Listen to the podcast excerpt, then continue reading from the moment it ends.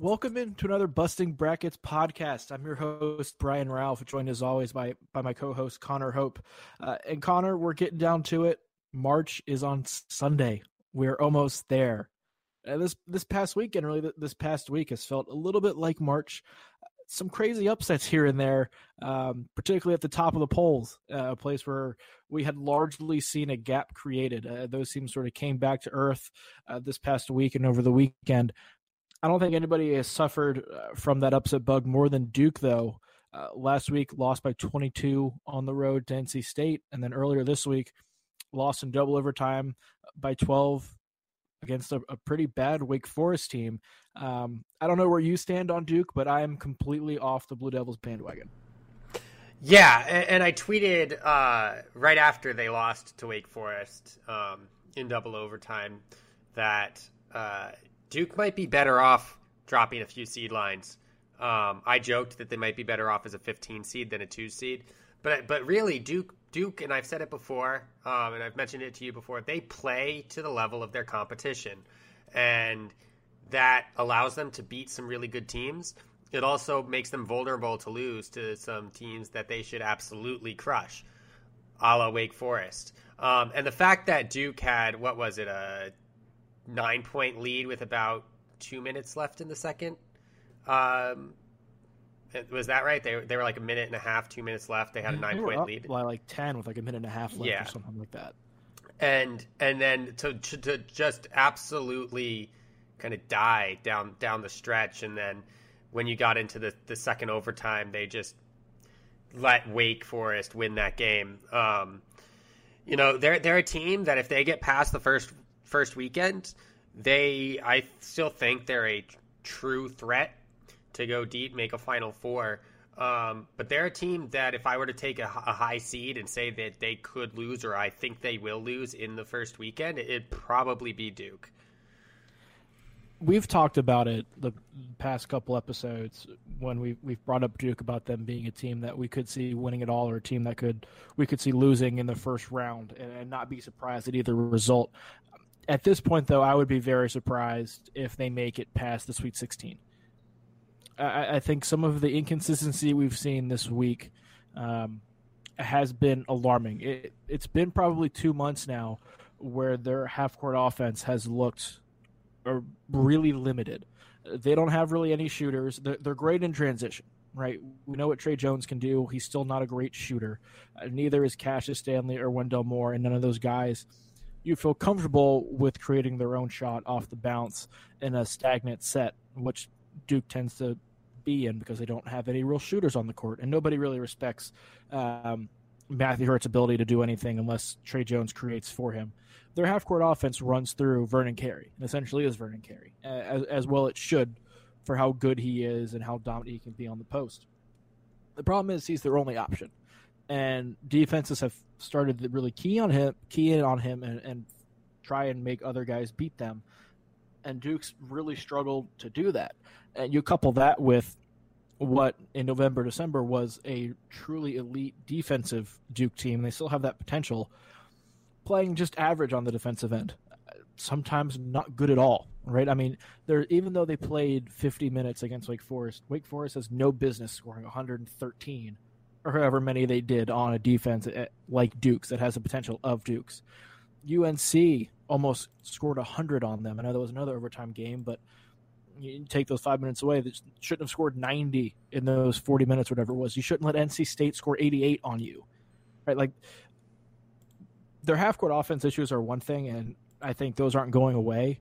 But you couple that now with the way their defense has regressed. Those I, I'm there are major alarm bells going off for me about Duke and Duke's potential.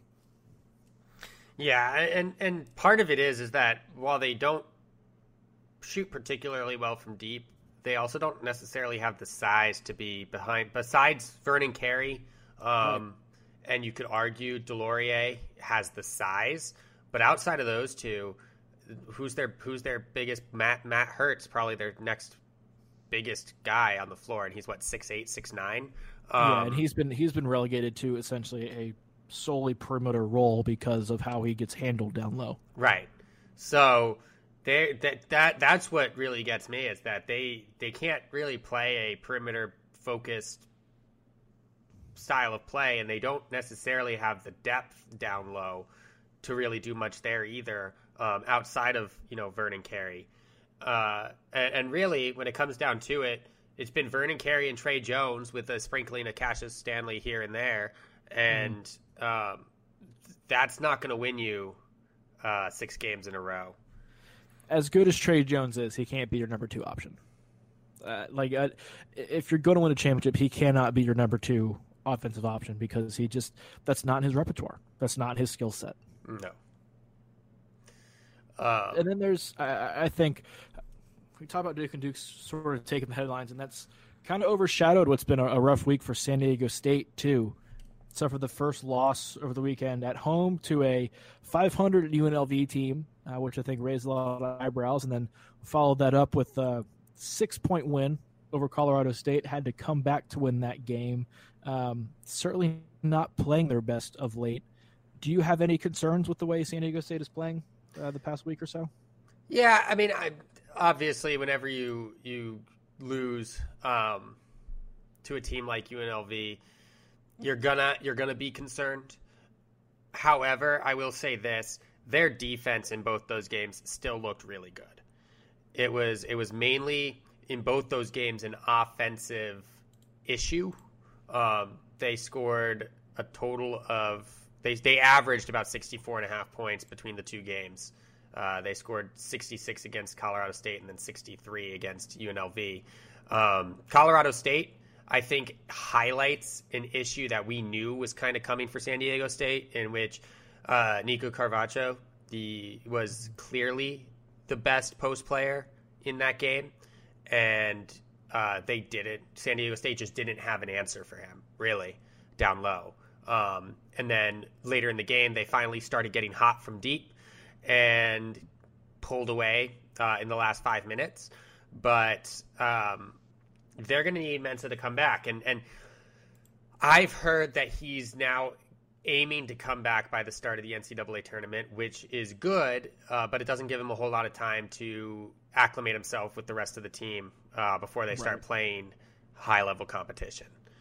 Um, so I, I, I am concerned um, because they didn't score well against two uh, two bottom half defenses. Um, because mm-hmm. because neither UNLV or Colorado State are elite defenses, and and they actually both average over 70 points of, of points scored on defense. So um, the fact that they both gave up less than 65 is, uh, or less than 66, I guess, is is concerning. Um, with that said, I think the defense that San Diego State has has been as consistent as anyone in the country. So 100%. They their their downfall is going to be not being able to hit shots, um, which hasn't happened a ton this season. Uh, but you know whether they had lost these games to UNLV and Colorado State or not, that would have been my my biggest concern because that's probably where they're weakest. Right. I, I was willing to chalk up the UNLV loss as just an off shooting night because for the first 30 35 minutes that's really what it was for them. That just didn't seem like they were in rhythm offensively. The defense gave them a chance, and it's going to give them a chance in every game they play, no matter how far they go in the NCAA tournament. Their defense is that good, and Malachi Flynn, normally when they've hit some of these ruts offensively, has been good enough to take over games and provide that offense for them that they've otherwise lacked. Uh, that UNLV game was the first time maybe the first time since the San Jose State game, even though he saved Malachi Flynn saved them on a, on a last second three, where their offense looked to be more of a problem. And that's all that's all relative because uh, I think if they want to be as good as we would expect a one seed to be, they'll need Mensah back, mm-hmm. and, and I think he'll certainly help. Um, but the Colorado State game raised a little bit more red flags for me because now you're seeing some of that cold shooting extend past just one night and it's still you know a two game stretch. It's not something over the course of a season you would be overly concerned about, but because we're so close to March and the NCAA tournament and the start of the Mountain West tournament, it's something that can't snowball and become a a trend. It, they got to kind of get back on track and find themselves offensively here because they're running at a at a margin for error, so to speak, before the games start becoming really punitive. Yeah, and and I, I think the way they ended that game against Colorado State, those last five minutes were really what helped alleviate some of my concerns. Um, mm-hmm. Because, as with any team, if you're undefeated and you lose a heartbreaker at home to a team that you should definitely not have lost to um, on the home or or on the road, um, you know, it, it, it's understandable to come out the next game and, and be a little bit. Um, I don't want to say apprehensive, but but have that carry over mentally into the next game.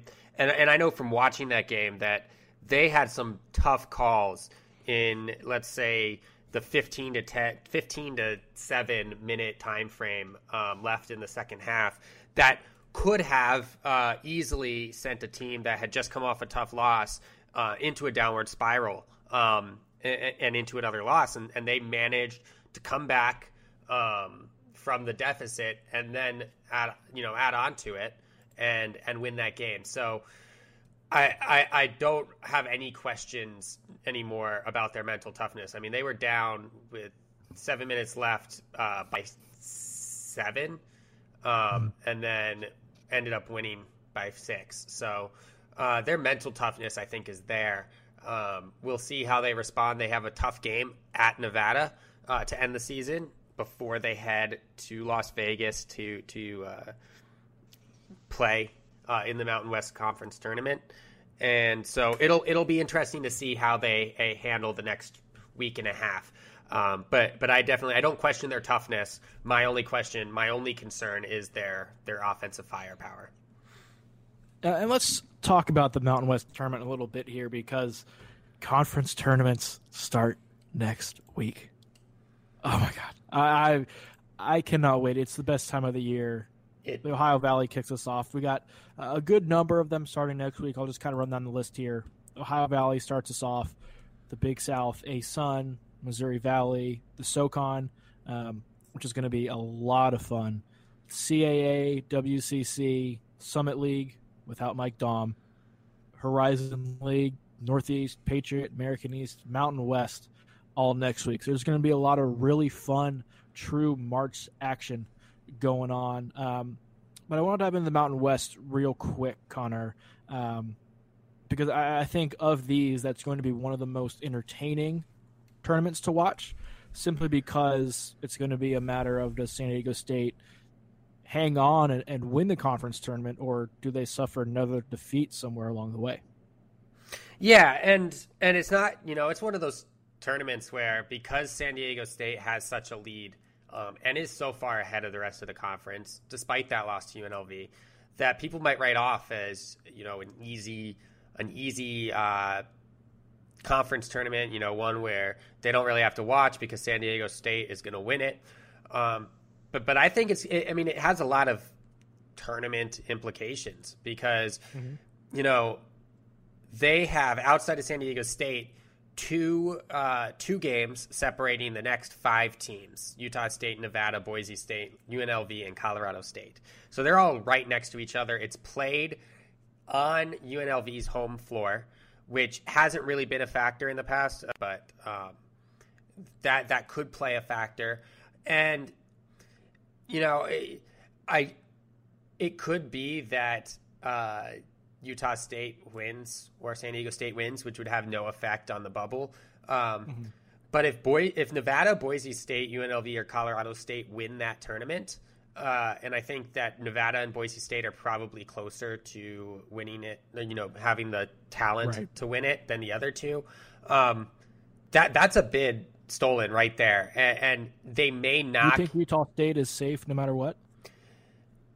I don't know if Utah. Well, that's what I'm saying is that I don't know if the, that win knocks Utah State off and not another Power okay. Five conference, but um, they're going to knock someone that would otherwise be in off if they win this conference tournament. So, you know, outside of Utah State, who obviously wants to win it to secure their spot in the tournament, pretty much every every other team in the in college basketball outside the Mountain West need like wants San Diego State to win this tournament because it saves them the hassle of having to deal with uh, a, a, bid stolen. I mean, there's what three three bid steal opportunities, maybe maybe four um, in this first week, and, and the Mountain West Conference is definitely mm-hmm. one of them. The WCC is obviously another one. We know Gonzaga is going to be in. At this point, I think we know BYU is going to be in. Um, I think there's still a bit of a question mark about St. Mary's. Um, they may need to win or at least beat BYU or Gonzaga, uh, but they may end up as as the four seed in the in the WCC tournament. That one they set it up a little bit weird in order to give the top seeds a, a bigger advantage. Um, but that one uh, from the semifinals on is going to be really high level basketball and a lot of fun to watch.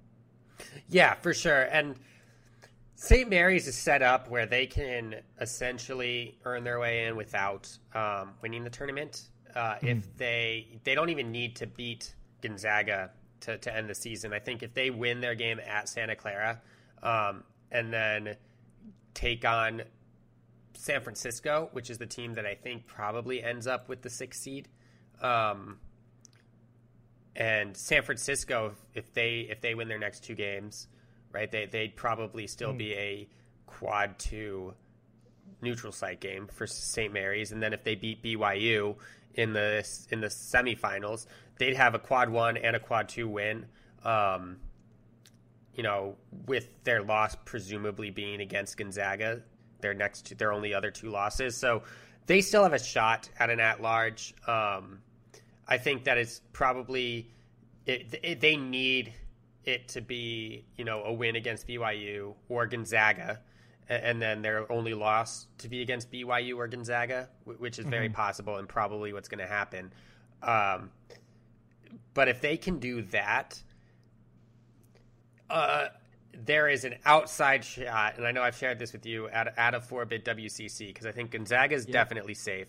BYU is definitely safe. Assuming St. Mary's can pick up the the win uh, at Gonzaga or you know the win mm-hmm. against BYU, they probably are an at-large team at that point because if it's a team like Pacific that just happens to go on a tear, and I don't think Pacific beats Gonzaga, um, but if something were to happen, because we've seen crazier, they could lose to Pacific um, and still be in, which would be a four bid situation. So I think that the WCC gets three. I think St. Mary's does make it. Um, but that, that's going to be another fun one because I think a lot of teams at the top are going to be rooting for BYU and St. Mary's because I think an extra loss by Gonzaga in the w, in WCC play probably knocks them down to a two seed. Yeah, I think that's fair. And uh, the way all these bubble teams are losing, St. Mary's might be safe with the first four is maybe a worst case scenario. Uh, that may benefit from the bubble just continuing to get right. weaker and weaker. It feels like. Uh, I, I want to look at two other of these tournaments because I think there's potential for two other uh, of these mid-major tournaments to be multi-bid leagues or multi-bid potential uh, with the Missouri Valley and the SoCon.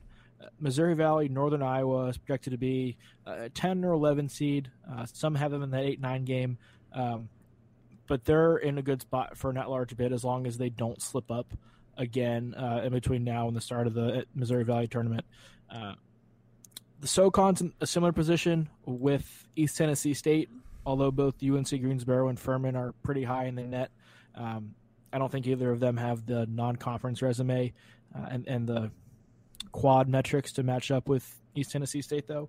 Um, if Northern Iowa were to lose in, in, that tournament, whether it be in the finals or semis, and East Tennessee State were to lose in the SoCon tournament, I think that both of those would end up being multi-bid leagues. Uh, what do you think?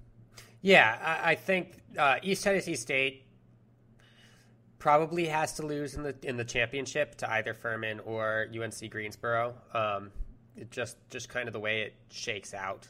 Um, Northern Iowa, because the Missouri Valley is a slightly better conference top to bottom, could probably lose in the semis. I also think that they're further ahead in terms of their resume um, as it currently stands. Uh, but who knows? I mean, both those teams are right on the cut line. Um, that said, and and neither of them, because they're both the one seeds, have the opportunity to pick up a win against a UNC Greensboro, um, or the or like Southern Illinois, for example, or, or Bradley, which which would which would kind of help um, them sustain a loss against a Loyola Chicago or a Furman. So, um, yeah. So, but but I do. I I have the SoCon actually as close to. They might end up being one of my top five conference tournaments to watch. Um, when I when I release that sometime this weekend. Plug it. Plug it. Just because they're the top three in that conference are so much better than anyone probably gives them credit for that mm-hmm. even if East Tennessee State wins and the other two don't make the tournament, those three games or two games, I guess, are going to just be fun to watch. Um, Missouri Valley also is probably going to end up somewhere in my top 10 for the same reason. It, it's a bid steal opportunity with, you know, one, two, three, four, five, six, seven teams with winning records in, in the conference. Um, no real bad teams in the Missouri Valley outside of Illinois State and Evansville. Uh, the rest of them are eight and nine or better. Um, Wait, you mean Ev- Evansville is bad? Do we need to tell Kentucky fans? Don't even mention it to them. You do, you do not want to deal with that. Um, no, Evansville is is uh, 0 and 16 in the Missouri Valley. Um, so, but the, the, four and a half games separates Northern Iowa from Missouri State. So mm. you're looking at going to very competitive um, basketball. Granted, the only team in that conference that seems to be able to consistently win away from home is Northern Iowa. Uh, so it could end up just being a cakewalk, but all of them are going to be, I think, pretty good games. Same with the SoCon. SoCon, those teams are a little bit better away from home. Um, so I think that you know the Woffords and Chattanoogas are going to put up a little bit more of a fight. Uh, but um, you know, we'll see. You know, even for them, outside of the Citadel, VMI, and and Samford, they're all right there. So uh, those are the two. I think those are the two conference tournaments this week that everyone should watch because 100%. Those two are, if not bid steal opportunities, um, they're opportunities to watch two of the better uh, mid majors play prior to the NCAA tournament.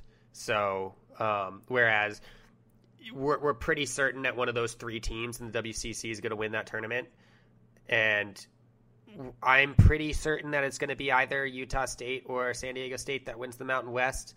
Um, I would give you and I a little bit more of a shot, you know, a little bit more of a right. chance to win. But that SoCon tournament is going to be fantastic because even though I, I agree with you, East Tennessee State's probably a step above the rest. Furman and UNC Greensboro are not teams that you can sleep on. No, I think either of them get in uh, along with East Tennessee State. That's a um, potential upset waiting to happen in the NCAA tournament, depending on on who they were to draw. Um, should they get in? Uh, but real quick before we move on, the other tournaments going on that week. Give me a team or two that you're watching um, that you like to potentially uh, be dangerous uh, should they win and make the NCAA tournament? Oh, geez. Um... I, I have three that I'm interested in in watching. Uh, there's Vermont in the America East simply because Vermont is has become a program that is consistent. Um, we know they play at a high level, and they have somebody who can be the best player on the court against a Power Five team and Anthony Lamb. So yeah. I, be paying attention to them. Make sure they get through the American East. Uh, I'll pay attention to Radford in the Big South. Um, Radford made the NCAA tournament two years ago as a 16 seed. Um, almost made it last year. They lost to Gardner Webb, I think, at the buzzer or, right before the buzzer um, in the conference tournament. Uh, they're a team that plays really good defense have some playmakers offensively, but are, are, kind of in that Virginia mold where it's defense and just enough offense. I, I, think if they get in, their defense could be a problem for somebody in the right matchup, assuming they, they don't get a 16 seed. Um, and I'm I'm interested to see what a guy like Grant Riller can do in a marked situation for Charleston in the CAA tournament because they're they're there. I think right now around the five seed in the CAA, and every now and again we see some of these teams in smaller conferences finish in the middle of the pack in the regular season and go on a, on a run and earn a surprise bid. Uh, we can talk about the Missouri Valley. That was Bradley last year, and then they ended up giving Michigan State a run in the first round before losing. Um, I, I, think Charleston could be that team uh, in the CAA because they have a guy who could change a game and take over a game in, in Grant Riller. So those are three others. Just sort of keep an eye on. I would make sure you watch the WCC, uh, the Mountain West, Missouri Valley, SoCon first, but maybe keep an eye on those and, and maybe have the remote ready to flick over if they get into some of those good games. Yeah, for for me, um, in terms of the game I'm looking forward to, it's probably and if it happens, gonna be that North Florida Liberty game, um, because North Florida might not have the one true star. Um, you know, Garrett Sams is good, Carter Hendrickson is good, but uh, they don't necessarily have that one true star, but they have five players averaging double digit scoring. Um, they they share the ball relatively well, um, and I think everyone looks at Liberty as oh they're you know eight steps ahead in in the ASUN, um, but North Florida split their games with them. Uh, you know they lost at Liberty by five, beat Liberty by one at home. So it's not that that matchup has been good both times they've met, and the potential rubber match between the two schools, I think, is going to be um, one that that people should pay attention to because uh, while I think Liberty might be the best shot, you know, one of the better teams at, at, for like a 12-5 upset, um, mm. they're not guaranteed to be able to get into the the NCAA tournament. So uh, that that's that's where I am. I think that they um, that that'll be a good game. I don't, I don't think the rest of the conference tournament is going to be fun, but that individual game, if that matchup were to happen, will be one that I think everyone uh, should watch. But I want I want to move forward here. Uh, the conference that I think is going to end up having the most fun tournament um, is going to be the Big Ten we've talked all year about how much fun the Big Ten has been, how deep it is. Uh, Maryland's starting to pull away at the top, but really, one through 10, one through 11 um, is going to be a lot of fun. And Connor, I know you talked to Anthony Brown. We'll bring him in here on the podcast now. Um, talk about the Big Ten and how much fun that's going to be here down the next couple weeks with some bubble teams um, trying to play their way in. So I'm here with Anthony Brown of Busting Brackets. Anthony is a Big Ten expert that we wanted to bring on to discuss just what's happening in the Big Ten. Anthony, thank you for coming on. Um, I know that if you look at the Big Ten standings right now, there's five and a half games between the number one team and the number 12 team. Everyone's really close. Uh, just three games separate the number one team and the number seven team in that conference. What do you make of how competitive this conference has been outside of Nebraska and Northwestern? Well, first of all, Connor, thank you for having me on. Um, I think that the Big Ten, where it all starts, is with the road. It's like the all the road teams in the Big Ten have struggled. I mean, there are some teams that have gone on the road and succeeded. Maryland being um, the Maryland Terrapins being one of them, um, beating the Michigan State um, Spartans in the Breslin Center, um, going on the road and beating Illinois and things of that nature. But it's really been tough to beat teams on the road. And whereas the adverse, you have um, home teams winning in excess. Um, Maryland being another team that, you know, is undefeated at home. I think um, Rutgers is the only other team that's undefeated at home. So I think it's just a difference of extremes versus how tough the conference has been, you know, on the road versus at home. And then down the stretch, you're seeing a lot of teams having to um, exude a lot of energy trying to win those important games going towards the Big Ten tournament and um, ultimately have a chance to get in the NCAA tournament with a high seed. You've touched on Maryland quite a bit. Maryland is currently in sole possession of first place in the Big 12 or Big 10 standings. And yeah. you yourself are very close to the Maryland program. You follow them very closely, Anthony. Um, mm. Usually, when we're heading into March, as we are right now, uh, people are very weary of of Maryland. Um, people don't trust Mark Turgeon to coach in March, but this team between Jalen Smith and, and Anthony Cowan and, and some of the other um, players on that roster has a different feel to it this year than it has in years past. Should Maryland be a team that people actually trust in the 2020 uh, NCAA tournament? Um, I think so, and I and I believe that Mark Turgeon gets a lot of gets a lot of flack for you know um, great recruiter, but he gets a lot of flack for how he plays, as you said in the NCAA tournament. Um, but they went to the Sweet 16 last year with Bruno Fernando, Jalen Smith as a freshman, Anthony Cowan as a junior, and they got all the way to the Sweet 16 and lost by two points to an LSU team that matched up with them well. Um, but I think you can, I think people can trust um, the Maryland Terrapins. I think for me personally, I'd like to see them at least get to the Sweet 16 before I can make a judgment call on whether they can make a Final Four. I think they'd have to win that game, whoever they play, in order to, for me to have a good sense of, okay, this may be it. This may be the next team to win a national title, like the O2 team with um, uh, Steve Blake uh, and Gary Williams and um, the the other point guard, Juan Dixon. There we go.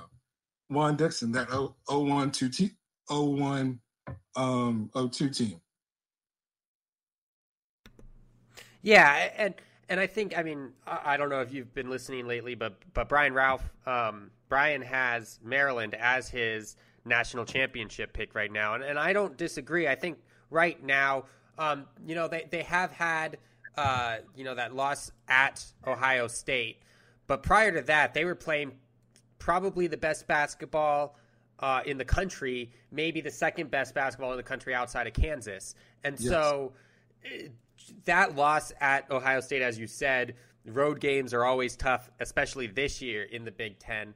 Eh, they're they're a team that, while I'm not going to necessarily go out on a limb and say I, I trust them in March, I, I think that you're right that they they have what uh, feels like a team that can do some damage. Um, so what I was going to say is, um, I I love the play of you know Donta Scott, like some of the freshmen, Donta Scott, um, coming in and playing really well at the four when um, the uh, uh, what am I trying to say? Sorry, excuse me. No worries. Mitchell twins. There we go. When the Mitchell twins left um, midway through the season before conference play got started, it was I originally thought they the Maryland basketball team was in trouble because they didn't have a lot of depth in the front court. But I feel like it was addition by subtraction. They got much better as the um, season went along, and with Chol Marial coming into the fold, so to speak, I think he'll be a good um, addition for them moving forward. I don't know how long he would um, take to rehab and I think he needs a, a full off season playing with the Terps um, to get you know fully prepared. I don't know if we'll see him you know in the playoffs, whether it's the Big Ten, 10 tournament or the NCAA tournament, but um, that remains to be seen. But I think that ultimately um, you can assess the Maryland Terrapins by the way they've played. I think they needed that Ohio State loss to ground them a bit because they have Michigan State up next, which is at home. And I'm thinking, I'm of the opinion that Michigan State could give them their first home loss. It's possible. So I think, like I said, they needed to be grounded, get back to work, and um, get ready for Michigan State. Yeah, and, and I was going to actually jump into Michigan State. Um, Michigan State was a lot of people's preseason picks uh, pick mm-hmm. to win the NCAA tournament this year. Obviously, the roster situation didn't work out quite the way they wanted it to um, heading into the season. So, you know, Langford is out, and um, you know their their full roster isn't there. Hauser wasn't ruled eligible, and so they didn't have the full strength of the the roster that they thought they would have preseason. But they're to me a team that doesn't seem like they've improved much over the course of the season. They've been really good from start to finish, um, although they have struggled a bit against better competition throughout the course of the season. What do you make of this this Michigan State squad? Can can they be a factor in March, or are they just a kind of a, a really good team that doesn't have the highest ceiling? Well, I mean, when you look at Cassius Winston and Xavier Tillman are the two players that make this team go. But I think where they're going to get the first, how they're going to get the furthest is by the play of their X Factor, who I call their X Factor players. Um, Aaron Henry, Gabe Brown, Rocket Watts. Rocket Watts um, put up 21 against, uh, I believe it was it was Iowa um, last night, and he's played really well this season. He had, I think, maybe one or two 20 point games this season as well. So I think they can go as far um, as their role players can take them. Um, but Cassius Winston and Xavier Tillman are the players that make this team go.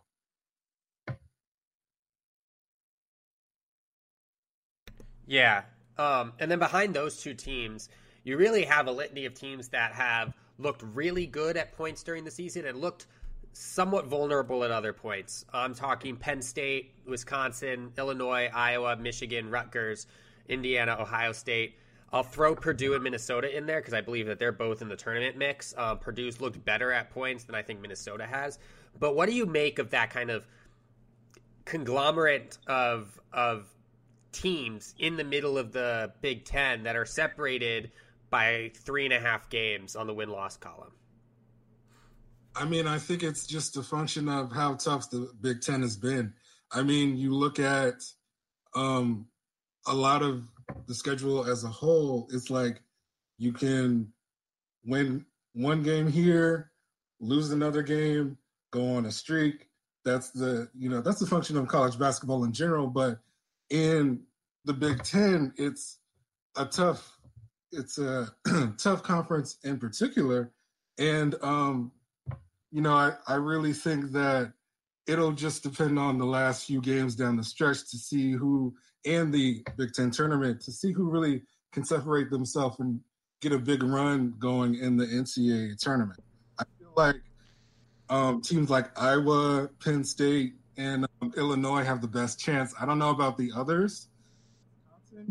Wisconsin, and Michigan it's like I like the jobs that Greg Gard for Wisconsin and Juwan, How- Juwan Howard for Michigan have been able to do um, with their teams, but I'm not sold on them making a run um, like I am Penn State, Iowa, or Illinois. Yeah, so so Michigan and Ohio State um, were uh, probably the two hottest teams heading into Big Ten play and yes, both of, both of them have, have tapered off a little bit. Um, Ohio State and Michigan are both starting to kind of get it together um, a little bit. Michigan or Michigan's on a five uh, five game win streak. Ohio State uh, is only on a one game win streak, but they've won six out of their last eight. So both of them both of them are kind of on the upward swing. Um, why do you trust Ohio State more than Michigan?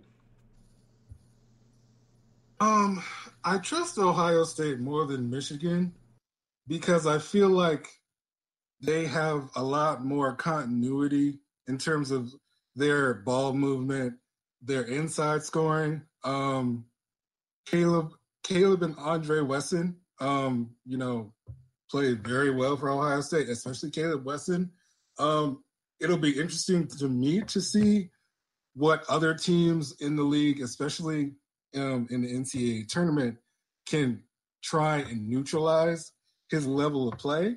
But I feel like um, Ohio State could give other teams in the NCAA tournament a tough out for the simple fact that They have solid guard play. They shoot the from the perimeter well, but their inside scoring is their bread and butter. Just because um, teams have to key on Kaleb Wesson, and even if like you try to key on him, he's so big and powerful in the paint that you can't stop him. You can only hope to contain them essentially. Right. Um, you also mentioned Iowa, and and I think Iowa's getting a lot of national attention because of the play of Luka Garza. Um, however, what we've seen in the past is that when Luka Garza has been neutralized, like he was in the second half uh, against Michigan State, where Xavier Tillman played what might be described as the best defensive performance we've seen this season in, an individual game. Um, what does I what does Iowa need to do to make a deep run in March besides kind of leaning on the play of Garza? Well, they have to lean on the play of uh, Joe Wieskamp and CJ Frederick. I mean, Wieskamp averages 15, 15 points and six rebounds a game. CJ Frederick averages um, 11, and he's a 46% um, shooter from the perimeter.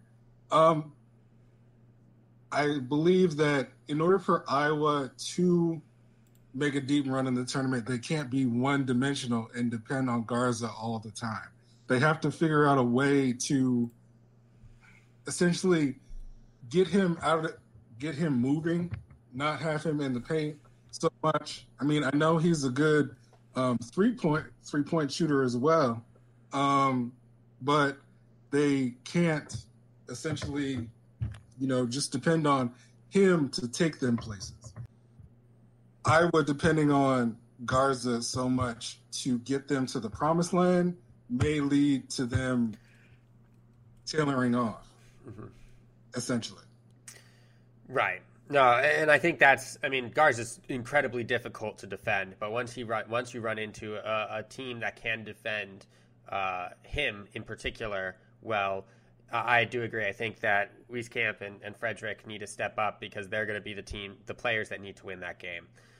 Looking at the other end of the spectrum, we, have talked about the, the kind of top teams um, in the Big Ten Conference. There are three or four teams right now that are that are kind of teetering on the edge of the bubble. Uh, two that right now look to be on the right side of the bubble in Rutgers and Indiana two mm. that look to be on the wrong side of the bubble in Purdue and Minnesota. Um, there's been a lot of talk about uh, 12 bid Big Ten. Um, how many of those four teams do you see making it into the NCAA tournament?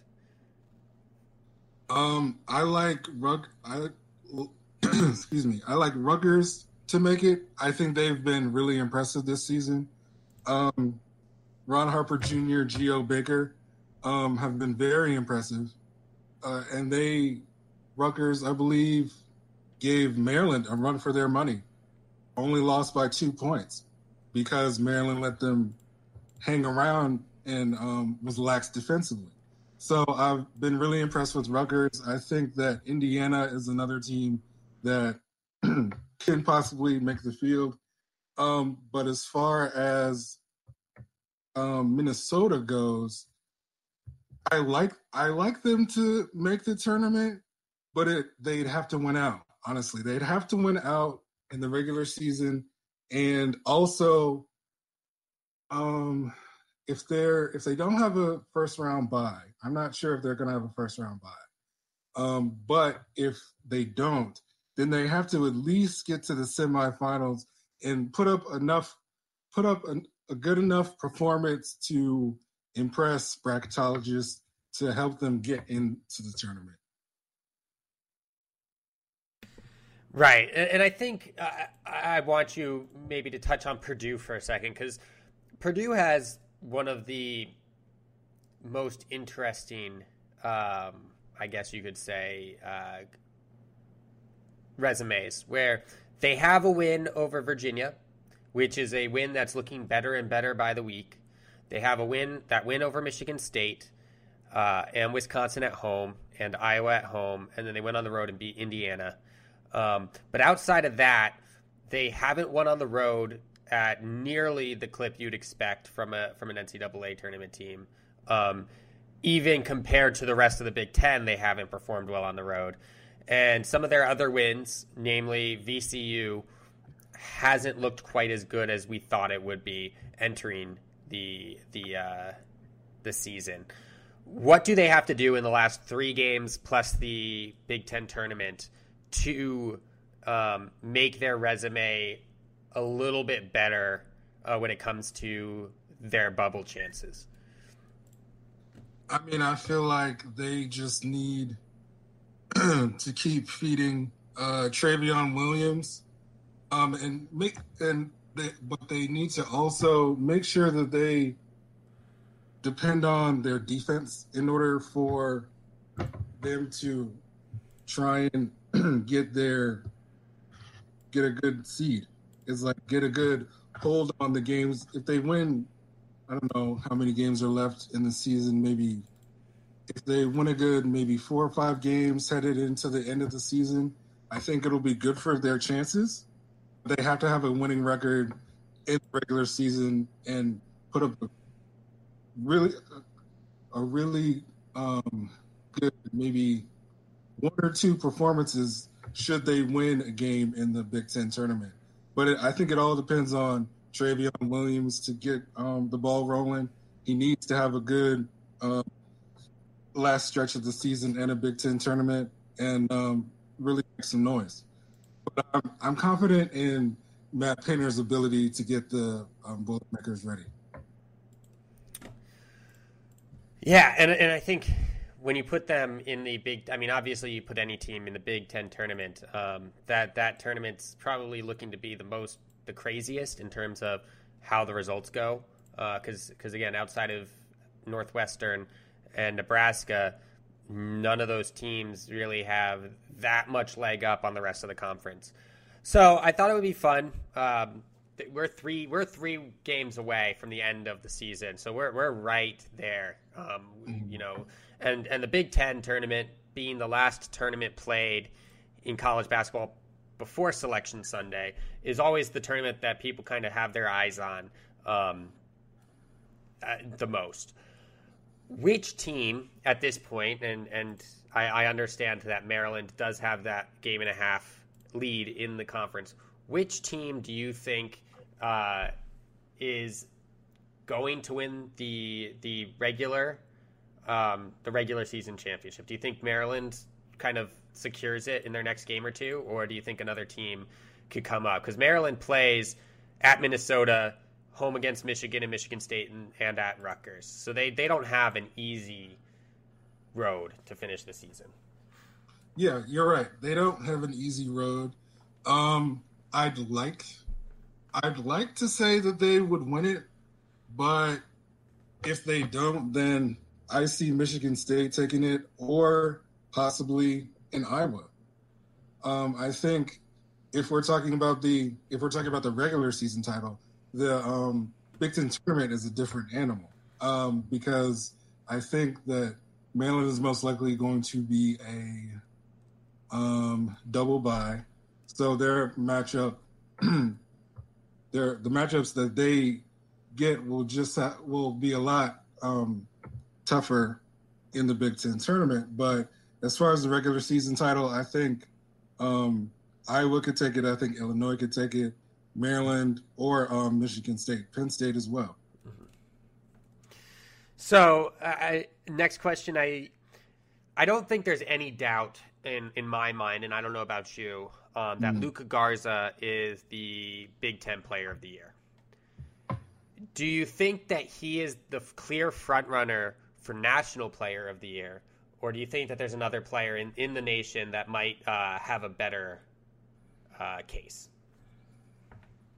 Um, I think Garza has a good case. I look at somebody like um, uh, Udoka Azubuike as um, a, another guy.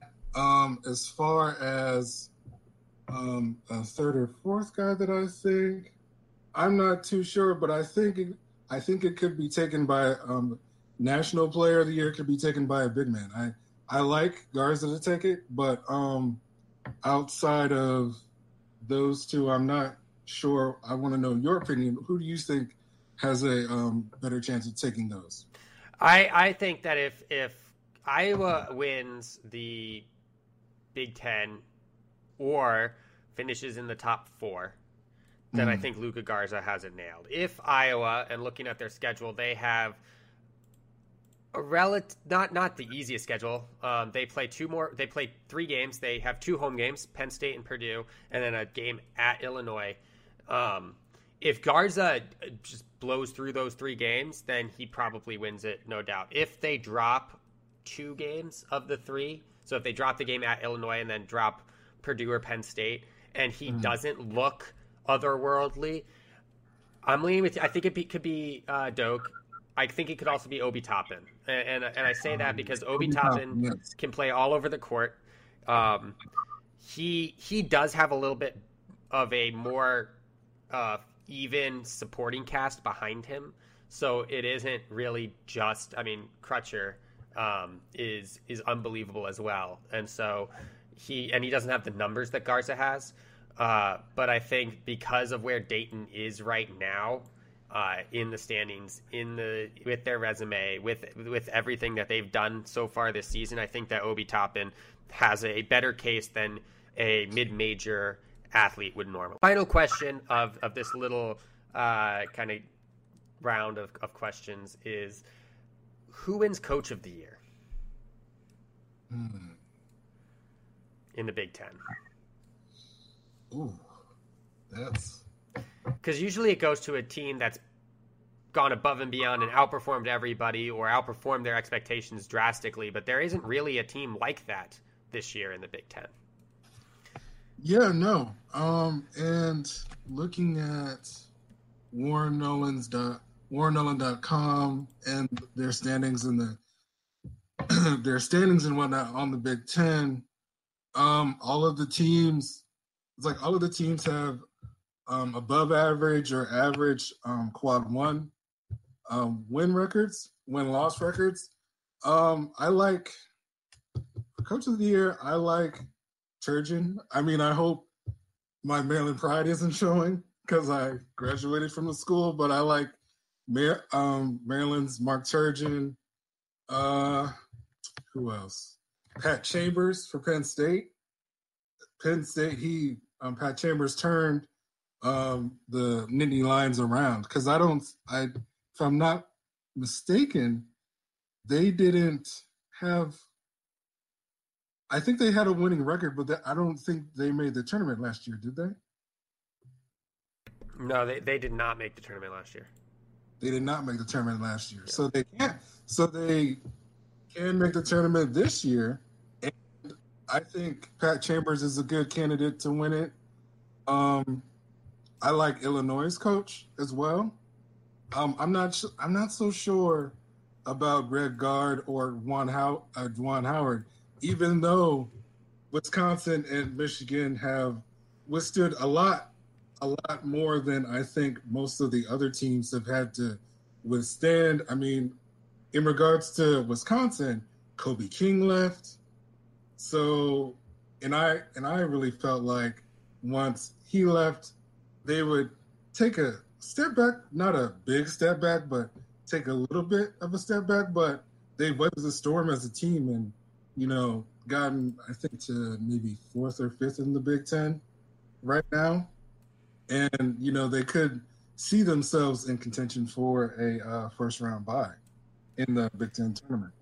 Yeah, I, I kind of I tend to agree with you. I think that when teams are this close, and for the most part, teams aren't drastically overperforming um, compared to expectations. I mean, the only team I think that you could say is wowing us with how they're performing um, would probably be a Penn State or a Rutgers, um, mm. just oh, because yeah. they're not tournament mainstays. But I agree with you. The way it's set up, if Maryland uh, snags and secures the the sole possession of that number one seed and the Big Ten regular season championship, um, with the way the season's gone, I think you have to give it to Turgeon. Um, the only other coach that I could see winning it is if Penn State manages to tie with them in the Big Ten standings at the end of the season. Yes, in which exactly. case, I think you could probably give it to Pat Chambers simply because Maryland opened up the season as the number seven team in the country. Um, and so when they both have the same conference record and what would presumably be at that point the same overall record, um, Pat Chambers' coaching job is probably a little bit better. Well, thanks for joining us, Anthony. Um, and thank you so much for having me. Yeah, and we we look forward to uh, to watching the rest of the Big Ten season. Yes, I do as well. Thank you, Connor. All right. So yeah, so so Brian, as you heard, uh, Anthony, he he thinks Luka Garza is the front runner uh, to a National Player of the Year. Um, he's he's still confident, as are you, that Maryland is probably the favorite to win not only the regular season title but also the uh, national Ten, championship.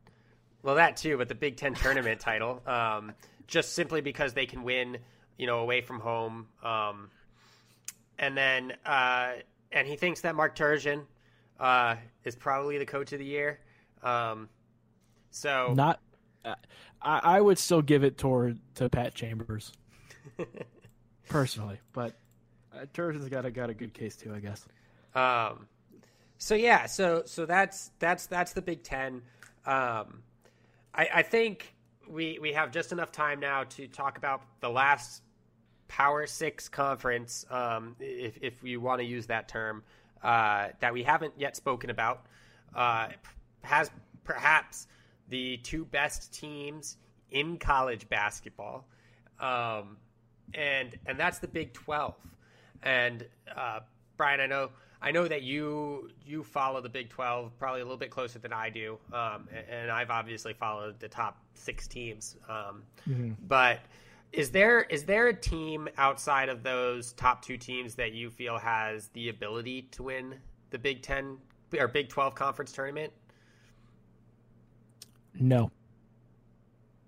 I, the one team that people will point to is Texas Tech, um, and Texas Tech is certainly capable of giving teams um, a run for their money. And we, we've seen them play Kansas really well. We've seen them play Baylor really well. We've seen them play Kentucky really well. We haven't seen them though win a lot of those games. Obviously, they had the big win over Louisville when Louisville was number one back in December. Um, but we know Louisville is a bit of a flawed team.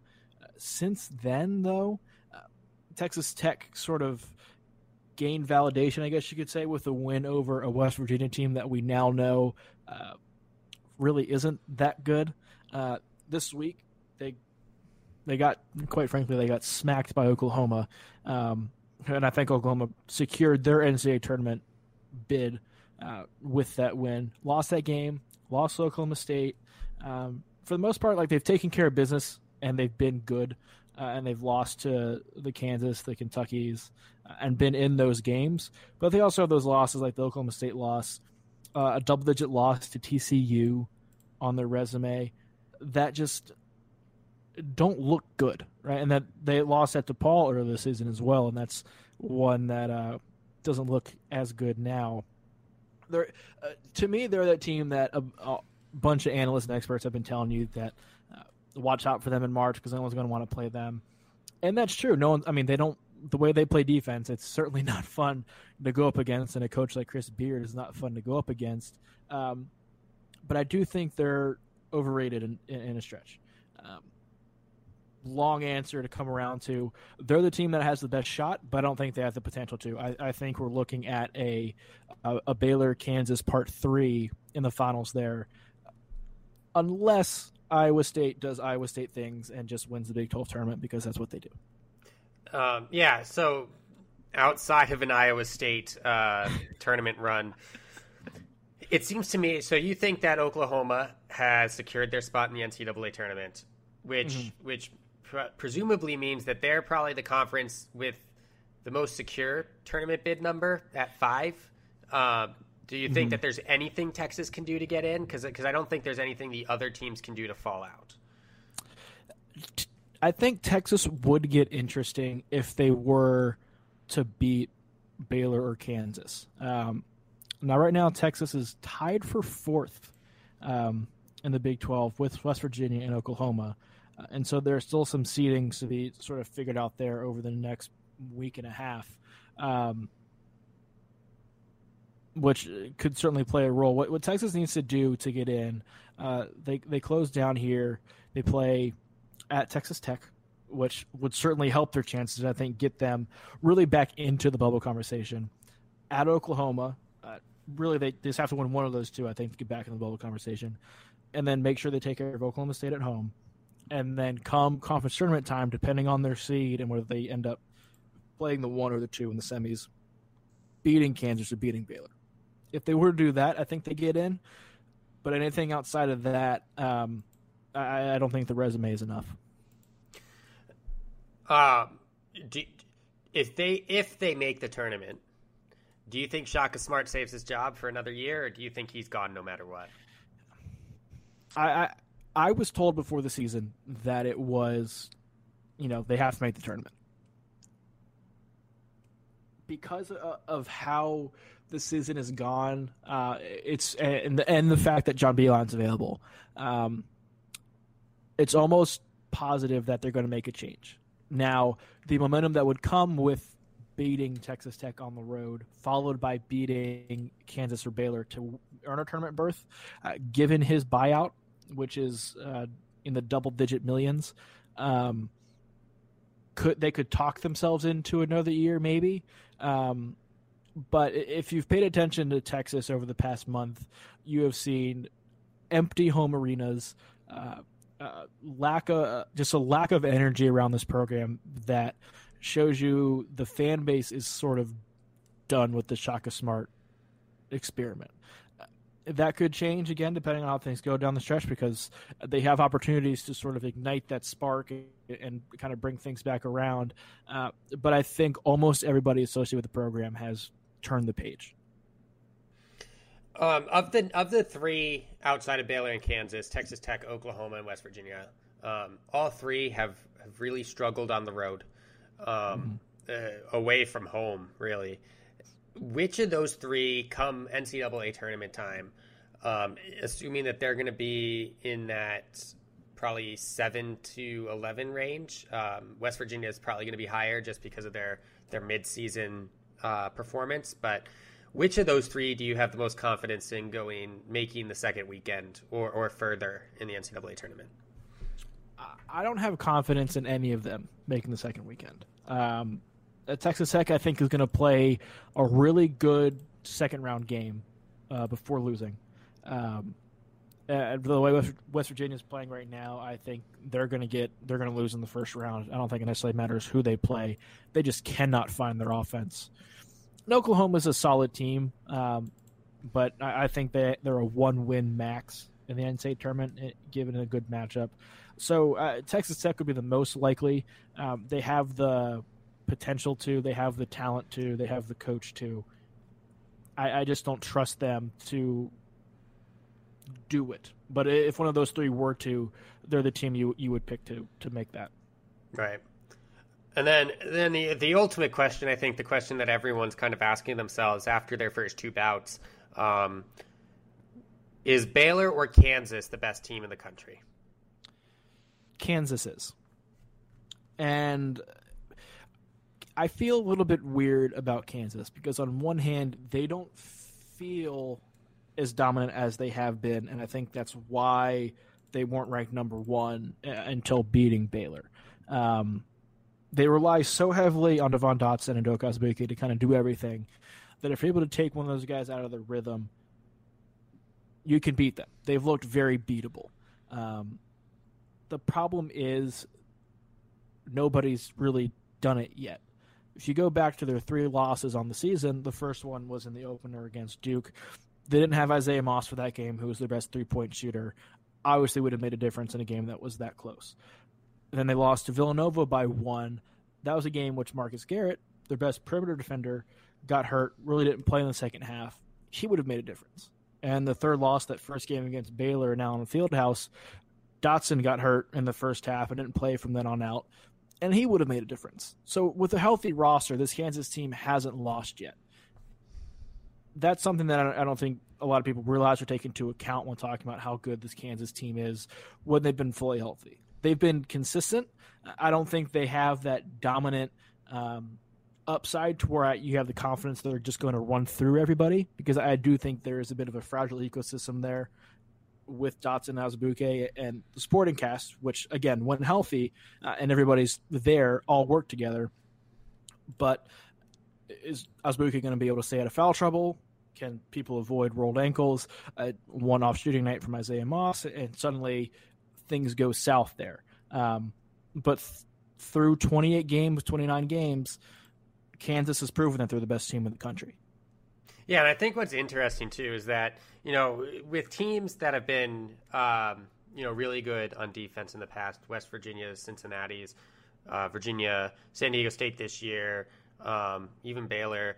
Like that, that's the that is the thing that everyone talks about is is the defense, mm-hmm. and Kansas is quietly putting together probably the best defensive performance of the season uh, of any team in the country. Um, yeah, they've, probably the best of the Bill Self era. They've given up 70 points just three times this season. Um, they've won all three of those games. And, you know, KenPom has them as the number one uh, adjusted defense by about a point and a half. Um, so they they're they're a really solid defensive team. But but again, it, it doesn't it's it's they're not playing an exciting brand of basketball on either end of the floor, and I think that's why you get that weird feeling about them. It's this they're they're not they're not flashy. Um, they're not going to run you out of the gym, mm-hmm. um, or at least they're going to slowly run you out of the gym. Kind of, kind of a lumber out of the gym. Um, they're sort of, they're sort of Spursy, San Antonio Spursy, in that aspect, right? right. Where um, to go back to when when Duncan and the Spurs were there, uh, the you know the Miami Heat with the big three would come out and they'd beat you by 20, but they'd be up by 30 in the first quarter, and you would know that you were going to lose to them. San Antonio would also beat you by 20, but would just beat you by five every quarter until you looked up and you ended up losing by 20. That's sort of how Kansas is, where they just sort of methodically beat you for each of those four minute TV timeout sections. They'll beat you by a bucket or two, and then you look up halfway through the second half and you're down 25 and you feel like you're in the game. Yeah. Yeah, that's kind of what they did during that three game stretch against BYU, Dayton, and, and Colorado. They just kind of. Yeah. And Dayton was the closest of the three games, but not, none of those three teams are bad. I mean, all three teams are top 25 teams.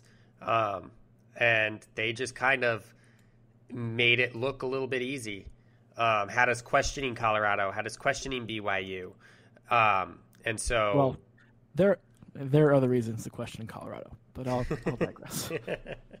um, so yeah, so so I kind of I right now while you have Maryland, I have Kansas as as my national championship favorite um, at this point, and, and, you know obviously we won't lock anything in until Selection Sunday, uh, but for me right I did, now, I did go through. Um, Lucas Harkins, our, our, our, busting brackets bracketologist, went through his latest bracketology update and kind of did my own middle little tournament picks based on, on who he had, and I had Maryland beating Kansas in the final. So okay. uh, I I trust Kansas still to make a really long run. Yeah, I'm looking at that, and yeah, I think Kansas definitely, if that's the Midwest region, they they get out of that um, because I think they match up well with pretty much every team on yeah. there. Um, so yeah, so so I think I mean that's that's where we're coming from. I think I think the Big Twelve, outside of a crazy run in the in, by some team in the Big Twelve tournament, um, has the clearest uh, bubble picture in that I don't think any of the teams are now right now on the bubble on, on either side of the bubble. Um, yeah, Oklahoma might still be there, but uh, I think most most of them are either safely in or definitely out. Um, yeah, which is something that most other major conferences can't say. I would agree. Although West Virginia is sliding quickly in the wrong direction and could find themselves there, um, I, I, think the Big Twelve is looking at five bids pretty solidly. Yeah. Um, so I went through, I, as we did with uh, Anthony, going through uh, predictions. Who do you think, Wine? Do you think there's a tie, first of all, for the Big 12 regular season championship? Um, yes. And who do you think wins the Big 12 tournament?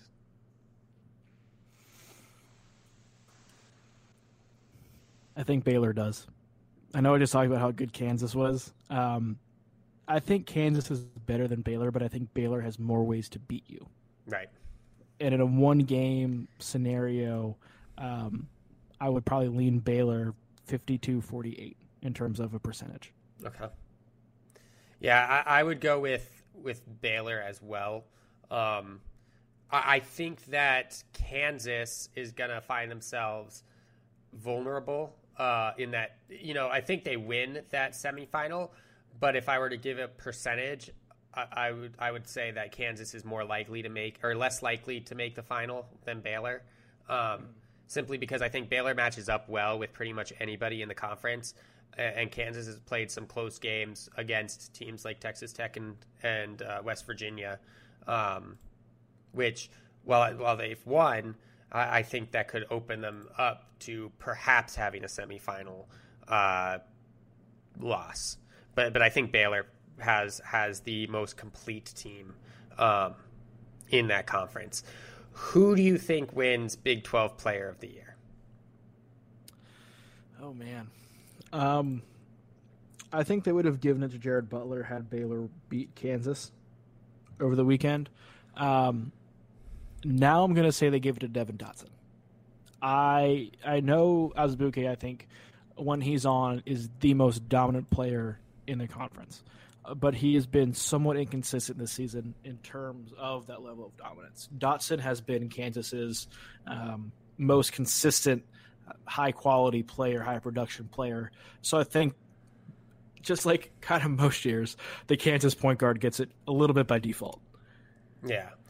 No, I, I would agree. I think I also think I mean Devon Dotson's a player that you can have in there in any situation.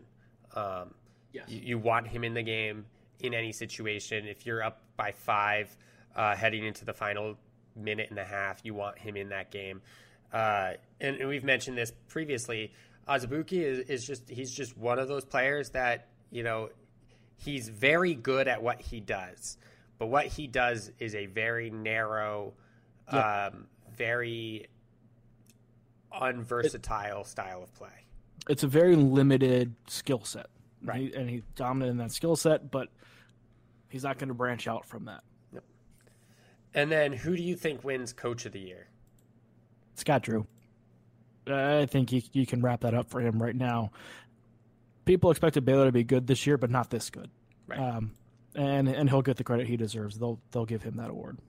Right. Um, so, anything else you want to add uh, on the Big Twelve before we move on to some bold predictions? Um, well, I'll I'll move on. I'll, I'll kind of combine what I want to add on the Big Twelve and a bold prediction. Um, doesn't feel super bold, um, but in, Texas is going to fire Shaka Smart. Um, they're going to go really hard after Chris Beard. There's going to be a lot of speculation on that for two days before Chris Beard signs an extension with Texas Tech. Texas turns attention towards John Beilein and that deal gets done pretty quickly. I would expect Beilein to be on Texas's sideline next year. Cool. What about you? I know you hate these, but give me a bold prediction. what would be interesting though is Arizona State winning the Pac-12 regular season championship because that's also going to happen. Yes, one hundred percent. Uh, and I agree with you on those four conference tournaments, with the exception of the SoCon. I, I think we get a really awesome East Tennessee State UNC Greensboro game in that championship game, and I think UNC Greensboro wins. That's the, that's the one. I think that's the one team that that really um, has me doubting ETSU. Um, yeah. But yeah, no, Arizona State winning the Pac-12 just for a second is wild to me. Well, the fact that Arizona State could finish in the you know number one, and there is a legitimate way for UCLA to finish second or third um, is crazy considering where they both were in December. Oh my goodness, Pac-12 after dark, man. yeah, no, it's it's insane. And, and does does Mick Cronin win Coach of the Year, or does Bobby Hurley win Coach of the Year? I think if Arizona State does win out, so they they win both games in LA and then they win both games at home to the schools from Washington, I don't think that there's any argument not to give it to Hurley because while they did struggle in the non-conference, though none of those losses, I mean, they're they're losses. These are Arizona State's losses. Colorado in mm-hmm. uh, Japan, I believe, China, Japan. Yeah, um, the non-conference conference game. Yeah. Uh, Virginia, which is now not looking as bad, uh, and I get it. I, I, hate that argument too, but their their loss to Virginia. I mean, Virginia's a pretty good team now. Um, they, can, still can't won score. eight of their last nine but they, their defense is just as good as it's always been. Uh, St. Mary's, which is probably a tournament team, um, or at least right on the edge. Creighton, which is you know a potential top four seed uh, in the tournament. Arizona, um, at Arizona. Oregon, at Oregon, uh, and then Colorado. Their only bad loss really is at Washington State, but that was the loss that kind of sent them on this seven game win streak where they beat uh, UCLA, USC, Stanford, Oregon, um, in that yeah, in they, that time frame. They've picked up the wins to make up for that, right? You know, yeah, because I mean that that's they've just kind of quiet because I think people are still convinced that Oregon and Colorado and Arizona are the top three teams in that conference just by the way it's been covered. Well, they are the the most popular teams. They have the star players. From a TV standpoint, that's what you sell. Yeah. Um, but Arizona State has been the most fun, and they're a lot of fun to watch. It is so chaotic the way they play, and just so frantic. It, it, it feels like you're watching a game of 2K where somebody is just spamming the the sprint button the entire time. Yep. That's how it feels like watching them play. Uh, it, it's a lot of fun and it's it's really discombobulated and, and frantic, uh, but they're getting the job done. Yep. Yeah, no, and, and I think I think down the stretch they'd win all four games. Um, I don't think they win the or the Pac-12 tournament because um, I think they do wind up losing to one of those three teams. But they they are a team that has kind of just resurrected their NCAA tur- uh, tournament hopes. So good on them. A- absolutely. Um, it's going to be a lot of fun to see what they and everybody else does uh, the next week, week and a half. March is Sunday. Conference tournaments start next week. It's the best time of the year. Make sure you're ready for it. Thank you guys for listening. For my co host, Connor Hope, I'm Brian Ralph. We'll talk to you guys next time.